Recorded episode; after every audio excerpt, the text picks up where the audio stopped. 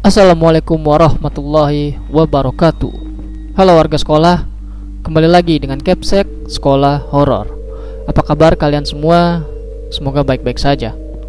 Melanjutkan cerita sebelumnya mengenai rumah besar di tengah perkebunan sawit bagian kedua Di mana karena dendam yang Ibu Arsini rasakan kepada warga kampung yang telah mengusir dia dan keluarganya Bu Arsini rela melakukan apa saja demi melampiaskan dendamnya tersebut, bahkan hingga mengorbankan keluarganya sendiri. Dan akhir dari keluarga Paraman ini akan diceritakan di video kali ini. Video ini masih bersumber dari akun Twitter @acep underscore saep88. Sebelum kalian mendengarkan cerita ini, Capsek tentu akan sangat berterima kasih untuk like, share, dan komen kalian di video ini.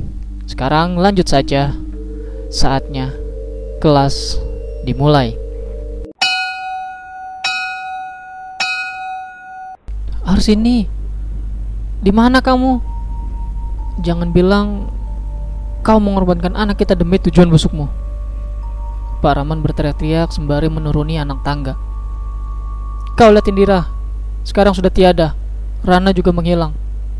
Aku pastikan itu gara-gara kau. Sesampainya di lantai bawah, Pak Rahman keluar rumah melalui pintu belakang, di mana pintu tersebut sejajar dengan jendela kamar Rana dan Indira. Rana, kamu di mana, Nak? Panggilnya sambil menyorotkan senternya ke segala arah. Selanjutnya, ia menyoroti tanah di hadapannya. Tampak sepasang jejak kaki aneh di atasnya. Jejak tersebut mengarah semakin jauh ke timur. Itu terlihat ketika Paraman menelusuri jejak tersebut. Ia menelusurinya karena berharap putrinya tersebut masih hidup sehingga dapat ia selamatkan. Semakin jauh melangkah, Paraman tercengang saat ia mencapai tempat yang sebelumnya pernah ia datangi, yaitu cekungan berisi lumpur dengan kerangka manusia yang terikat di pohon mati. Terdengar suara burung gagak yang membuat bulu kudung merinding. Jejak kaki aneh itu berakhir di sini. Gumamnya saat melihat jejak kaki berakhir di area sebelum cekungan itu. Seolah-olah si pemilik jejak kaki memasuki cekungan berisi lumpur tersebut. Paraman kemudian mengitari cekungan tersebut. Tidak ada jejak lain sekitar tempat mengerikan itu. Mendadak, ia dikejutkan dengan suara langkah seseorang di belakangnya. Saat menoleh, rupanya Bu Arsini yang datang sembari menenteng sebilah golok. Arsini, apa maksudnya ini? Paraman terbelalak melihat kemunculan istrinya dengan aura negatif itu. Awalnya aku berniat membunuh mereka semua demi keluarga kita. Tapi sekarang aku akan membunuh semuanya, termasuk darah daging sendiri, demi diriku juga. Anak-anak kita semua telah mati. Sekarang giliranmu, Raman. Bu Arsini berkata-kata sambil mengayun-ngayunkan goloknya. Kau sudah gila, Arsini. Kau korbankan semua orang, bahkan keluargamu demi tujuan sesatmu. Sekarang aku ingin tahu apa yang akan terjadi jika kau mati. Apakah iblis itu akan mengincarku? Jika iya, maka itu tidak masalah. Yang penting, dia tidak lagi mengincar orang-orang yang tidak bersalah. Paraman menatap ke arah Bu Arsini sambil mundur berlahan. Sementara di belakangnya, cekungan berlumpur tengah menganga bersiap menyambutnya. Oh, jadi sekarang kamu ingin membunuhku sebelum aku membunuhmu. Mimpi kamu.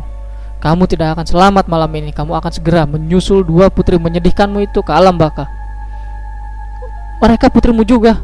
Sekarang aku tahu kenapa dulu aku sangat tidak ingin menikah denganmu. Kalau saja kau tahu ibuku adalah seorang pengabdi setan, maka aku lebih memilih untuk tidak mematuhinya.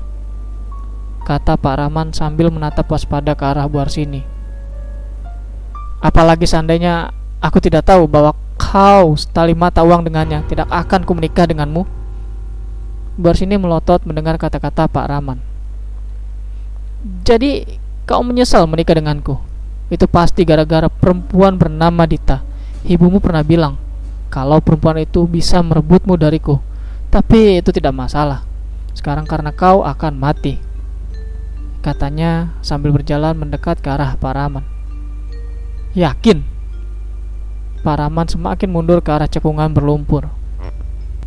Buar sini berlari kencang sambil menebaskan goloknya ke arah Paraman. Paraman menghindar, kemudian bergulir ke belakang. Tanpa membuang kesempatan, ia menendang punggung buar sini yang sedang kehilangan keseimbangan menggunakan tapak kakinya. Akibatnya, buar sini terdorong hingga nyungsep ke dalam lumpur di dalam cekungan.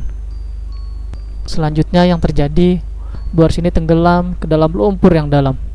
Tampaklah kedua kakinya yang meronta-ronta sebelum akhirnya tenggelam ke dalam lumpur. Paraman hanya bisa menyaksikan dengan pilu akhir kisah dari istrinya tersebut.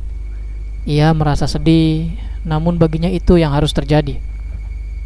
Paraman bersimpuh di hadapan cekungan yang menjadi kuburan mengerikan bagi istrinya. Di satu sisi, ia merasa bersalah karena telah menghabisi nyawa istrinya sendiri. Di sisi lain, ia juga penasaran apakah bencana yang melanda desa kampung halamannya berakhir setelah kematian istrinya. Setelah beberapa lama terpukur di depan cekungan berlumpur itu, Paraman pun beranjak pergi. Saat itu sang fajar telah menyingsing. Suara kicau burung mulai terdengar ramai bersahutan. Paraman kembali ke rumah besar dan mendapati jasad Indira telah hilang. Ia pun tidak mau ambil pusing. Ia segera mengambil kunci mobil kemudian mengendari mobilnya meninggalkan rumah yang belum ia tempati itu. Ia menggunakan mobil semakin jauh ke utara hingga kehabisan bahan bakar. Mobilnya pun mati di jalan kecil yang terletak di kaki bukit. Saat keluar dari mobil, Palaman melihat dari kejauhan dan terlihatlah olehnya sebuah tugu peringatan yang baginya tidak asing. Desa Cikahuripan. Jadi jalan kecil ini tembus ke sana. Gumamnya.